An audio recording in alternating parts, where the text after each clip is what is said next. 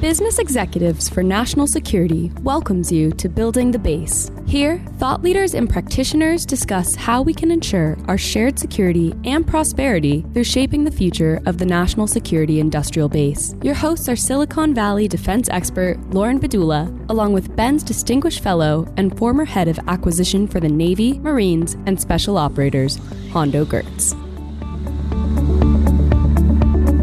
Welcome back Building the Base. Lauren Bedula and Hondo Geurts here with today's guest, Shelly O'Neill Stoneman. We're so excited to have Shelly with us today. Shelly's currently Senior Vice President of Government Affairs at Lockheed Martin and two months into the job. Um, prior to joining Lockheed, she was running government affairs for BAE. So, some pretty incredible experience in the defense industrial base. And prior to that, spent 15 years in the public sector and nonprofit world, including the White House, Congress, and elsewhere. So, we're going to dig into that in a little bit. And something else uh, I'm going to ask about later is that Shelly chairs the Defense Advisory Committee on Women in the Services, DACOWITS. So I'm really excited to hear more about that. Shelly, thank you for joining us today. Lauren and Hondo, thank you so much for having me. I'm really excited to be here. Shelly, it's great to have you here. Um, you know, we like to start to show off a little bit of, you know, putting your amazing career in context of kind of how you started and and how did you get onto this arc of uh, uh, a career in national security, uh, both in the public sector and now in the private sector? Sure. Well, I tend to describe my life as a series of unexpected left turns. So I'm a only child of a single mom and grew up in Orlando, Florida. Had a real affinity for government at a young age and did a lot of like youth and government type work, but wasn't quite sure what I wanted to do with that. Seemed to originally be going in a judicial legal direction but one White House internship in the Clinton office of the White House Office of Legislative Affairs convinced me that I really needed to kind of pivot and do policy work and work on Capitol Hill. That was kind of left hand turn number one. After graduation, moved to Washington. My first role in DC was working for a Senate committee on international security and proliferation. Loved it couldn't believe I got paid to do it. Went to work every day thinking about nuclear nonproliferation and missile technology. Coolest job ever. Turn number two was marrying an Army infantry officer and moving first to Fort Benning and then moving overseas to Germany for three years. Unplanned, but certainly an interesting adventure. And then finally, um, after working over there and uh, working in the Balkans with some nonprofits, and then did research on small arms trafficking throughout the region and Eastern Europe, moved back to DC, came back to the original through line and worked on the House Appropriations Committee for a member who later got into the Defense Appropriations Committee and thought, I've reset, I'm back on track. Uh, this is the direction of travel. And going to the Obama Biden transition team to work on national security, which later led to a role in the White House Office of Legislative Affairs. Interestingly enough, the same office I worked in 12 years prior. Left hand turn number three was when I, have, I had my first child when I was at the White House doing the NatSec portfolio for the president and deciding moving over to the Pentagon in order to have a better work life balance and have more time with my then toddler and just regain some some personal autonomy that is not involved in seven days a week, 14 hour days. I had my second child over at the Pentagon and uh, after working for Secretary Leon Panetta, decided to try something totally new and left government for the first time, made it to the industrial base and joined BAE Systems, and you kind of cover the rest. But all of those things, I think, were, you know, there's a through line, but a lot of unplanned twists and turns. What was that pivot to the private sector like for you? Any major surprises that stand out? Definitely. I, I think the thing that was most pleasantly surprising is how many one veterans serve in the private sector in these defense companies and I was worried would I still feel that mission driven sense of working in the public sector? And the answer is unequivocally yes.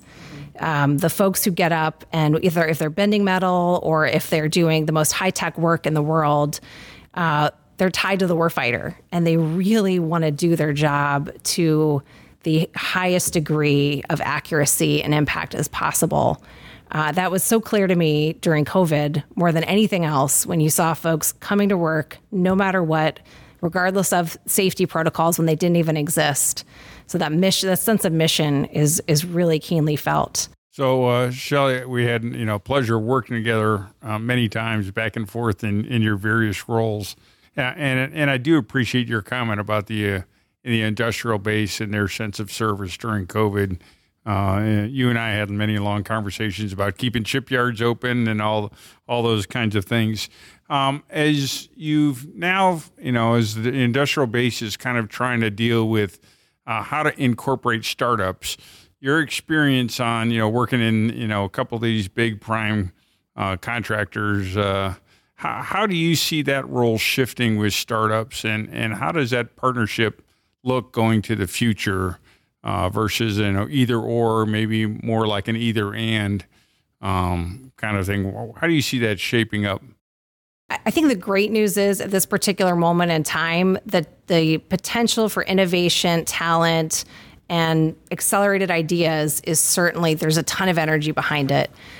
The, the, additional set of good news is that there's so many acquisition authorities that have been put in place over the last few years that truly do give the Department of Defense and you know the acquisition and procurement authorities the authorities they need in order to make this work.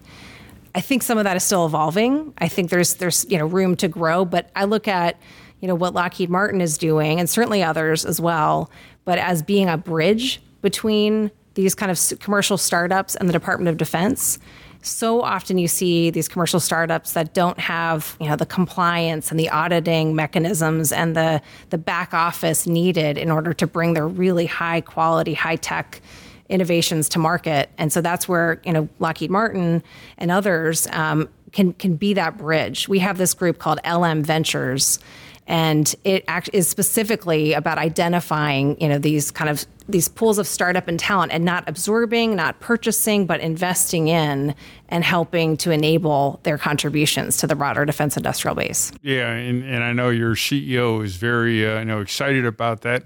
And it's not just pure national defense. I mean i think it's solving really hard problems you know whether it's purely national defense or you know and in you know forest fires and and all these other kinds of things. Is is is that being embraced within the company? It really is. That that's actually been one of the things if you asked me kind of what's the most surprising thing since I came to Lockheed is how fully focused the entire leadership team is on driving this change. And that it doesn't it is not just a defense company. It is a high tech innovative problem solving company. The firefighting technology that she just mentioned is something that is completely out of the line of sight, you know, for, for most big defense companies. But we realize, you know, when you look at all this connectivity that's taking place with JADC2 going on in the department and connecting sensors to shooters, there's value in that connectivity and interoperability taking place in other areas too. You see climate change taking place. You see kind of fire fires uh, really impacting kind of you know the world.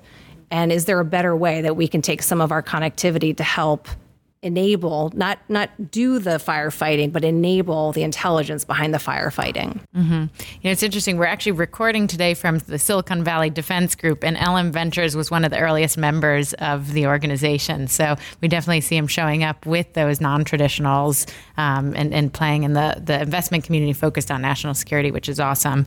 Um, something that you mentioned that i want to dig into a bit more is this idea of Lockheed Martin serving as a bridge to companies that are new entrants or non traditionals. Can you talk a little bit about what that looks like uh, in terms of partnerships? Sure.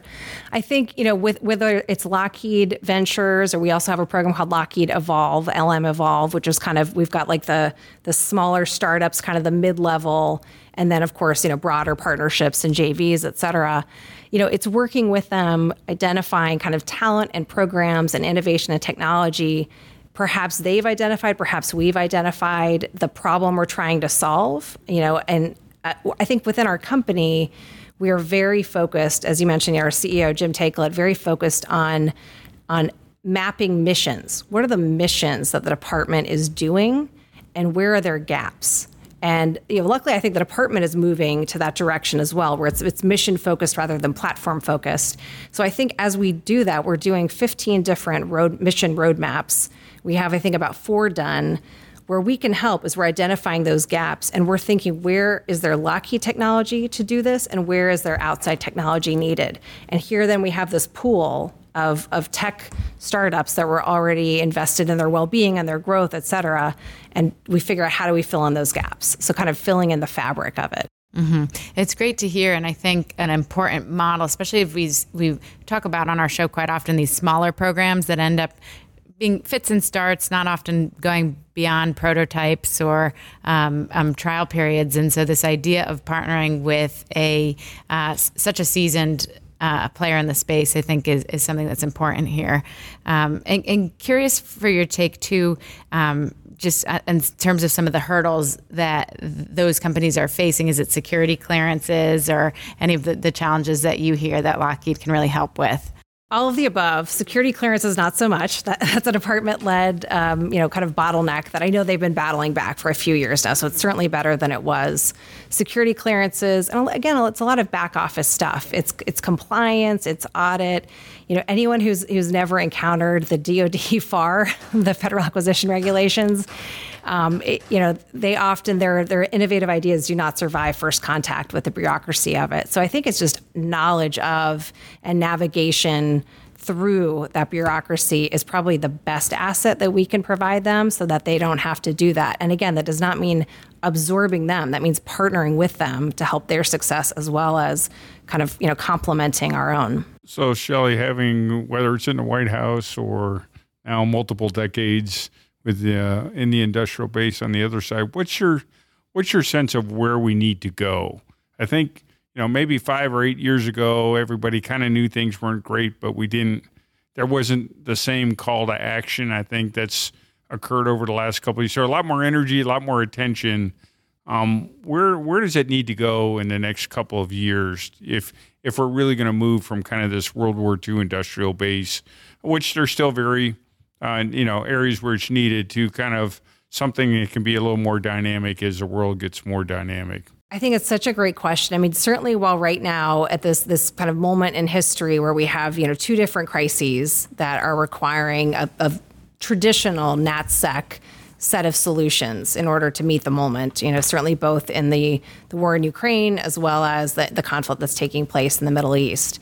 And so those have those are traditional defense solutions. But I also think there's this whole world out there of how to, re, you know, to your point, bringing folks back to this service, whether it's serving in the industrial base and, and contributing to a broader mission, or if it's in the military, or if it's in public service, which I'm very partial to as well, bringing people to it to solve hard problems. And I do think some of that is, you know, technology and innovation, space um, it's, it's you know being able to think about what quantum is going to how it's going to impact all of our lives in the next decade. And so i think to inspire that mission to serve, you have to have a love of kind of whether it's science and technology or just being able to contribute to something bigger. I, I know certainly at the Lockheed side, we talk a lot about OSIRIS REx, and it's been fascinating to see how many just even members across government are privately kind of like space, you know, astronaut geeks, like, you know, in the closet who are coming out and just saying how, how they've looked at every picture and they can't believe to get more. And I think we have to draw upon that and, and start pulling kids back into the like how do we solve really hard problems? Mm-hmm. so uh, on the topic of talent and workforce i wanted to ask i mentioned in the uh, at the top of the show that you're the chair of the defense advisory committee on women in the services. Can you tell us a little bit about what that looks like and your mission on that front? Sure. So I'm going to back up a little bit and just talk about when I when I went over to the Department of Defense kind of skip the part the left hand turn aspect of it for me was actually having to leave doing policy and having to and, and working on political personnel. Initially, that I wasn't quite sure what that would look like. I don't fancy myself an HR professional. I, I didn't really understand about solving people problems. And in retrospect, it's one of the best things that ever happened to me. It truly is one of the best jobs I've ever had because people problems are sometimes the most tangible things. And as leaders and as managers, if you can solve that for them eloquently and in a way that ideally satisfies all parties, you really make an impact on organizations and legacy of that organization. But the other piece of that was the criticality of diversity of all types, background, ethnicity, uh, social, you know, social strata and experience and economic class and bringing that diversity of thought to solve really hard problems at the Department of Defense was just it was it was such a, a, great mission to work on. So often people tend to turn and grab the person that they've worked with for 20 years that looks exactly like them and says, "Oh, this thing is too important. We we don't have time. We we can't go find a diverse candidate." And I think we proved out that you can. So that passion for that continues today. I still tend to focus the bulk of my time on uh, when I can mentor someone or when I'm investing in a career. It's women and people of color. Full stop that that's where I spend my time. Um, so then you bring DACOWITS into it. I was asked by the current Secretary of Defense, Secretary Austin, to chair this committee, 72 uh, year old historic committee, one of the oldest in DoD. And this committee is essentially provides all the advice to the Secretary of Defense on the recruitment, retention, integration, and education, well being, and treatment for all women in all of the services, including the Coast Guard.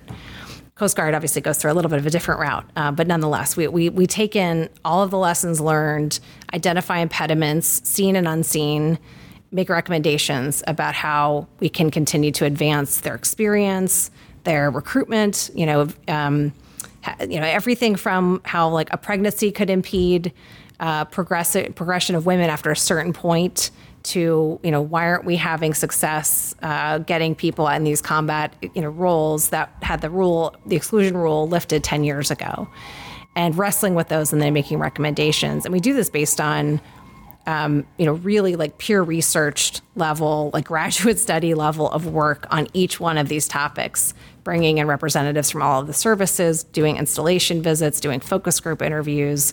So, very scientifically based in order to make those recommendations. But all in all, the, the intent is to make sure that we have the most successful fighting force in the world. And to me, and I think to the secretary, certainly that means having a diverse, included fighting force who can fully show up in these roles. Mm-hmm.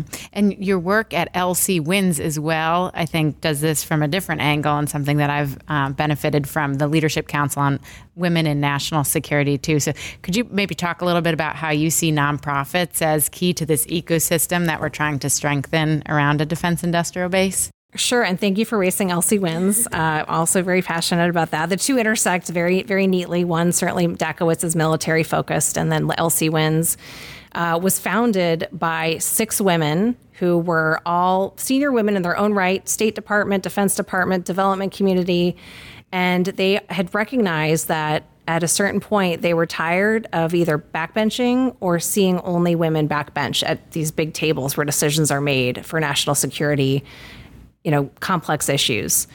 Women could be briefers, women could be in the room, but they weren't the ones making the decisions. And so they they founded this nonprofit in order to essentially remove the question from the from the equation of, well, we just simply can't find women to do these roles.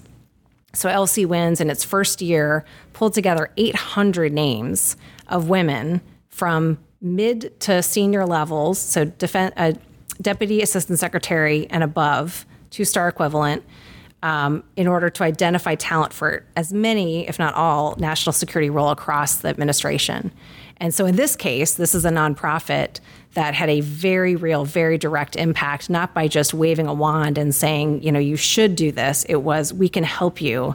We're identifying talent. And then on the back end, once folks have been identified, helping them navigate through the vetting process, providing guidance on to do's, not do's, lessons learned from others who've lived through this before, providing bespoke um, murder board hearings in preparation for testimony.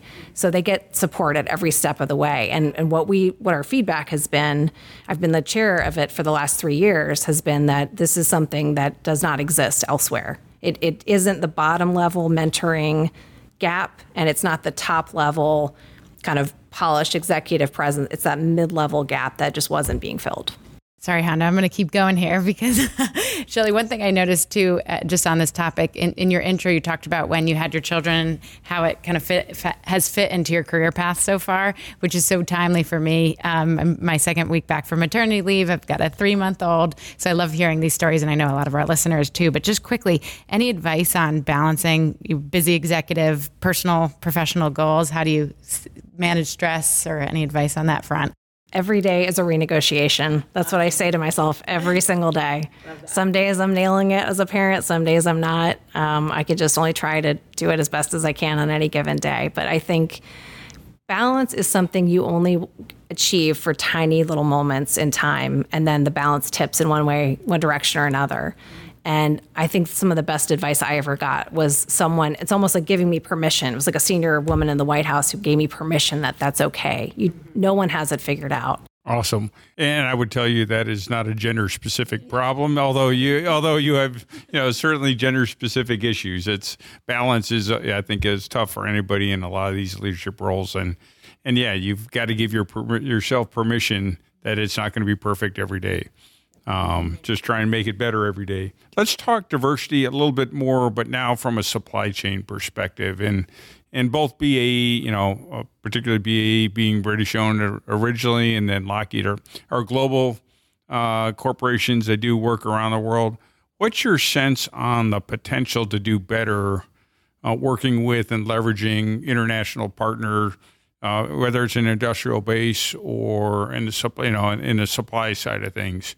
Is there opportunity to do more, and, and maybe what are some of the obstacles we got to look at uh, going after that would allow that to be a more um, productive network?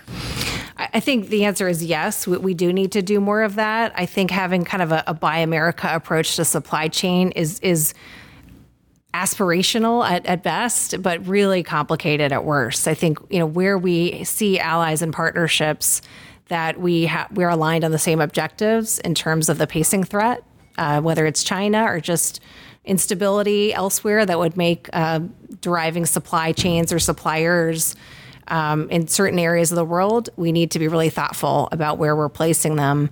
You know, by the same token, you know, de-risking is is really the intent here. It's not deglobalization.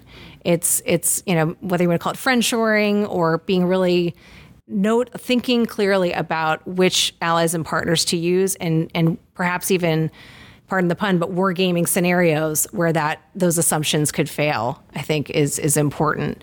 But where we have now single points of failure in our supply chain.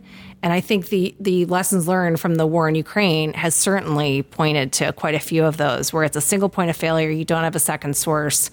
Allies and partners, in some cases, are really the absolute best place to be thinking about that so that we don't have single points of failure throughout. Mm-hmm.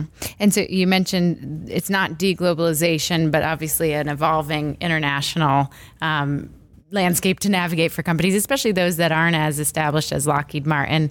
Uh, but it sounds like uh, still moving forward with growth, strong partnerships with allies. Any anything else on the international front from a partnership perspective? I think things like AUKUS are a, a really you know excellent opportunity for us to, to sort this out. This that was a public set of commitments and and um, recognition of the fact that we have to do better at this not just on supply chain but even on interoperability and on these like large scale platforms uh, especially Hondo's uh, you know former former place in the submarine world uh, figuring out all the big problems for the navy.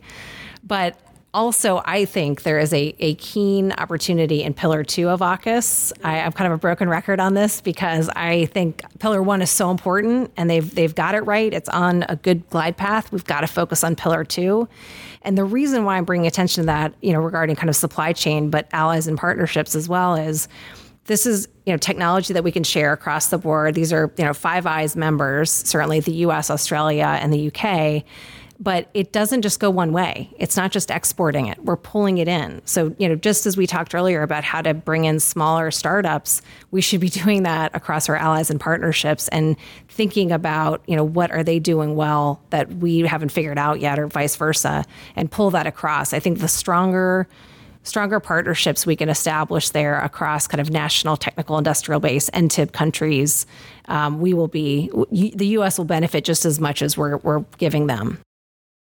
So I know, Shelly, we we talked earlier your passion um, for build, building diverse teams. Are you seeing in in your time over the last couple of years um, more people want to get into the defense industrial base, more interested in playing a role in national security? And I'm sure there's more work to do, but uh, what's your sense? Is it a problem getting worse, problem getting better? Um, and and again, do you have a you know if we could do two or three different things that would allow more people to you know push for this as their first choice out of school, what might those be?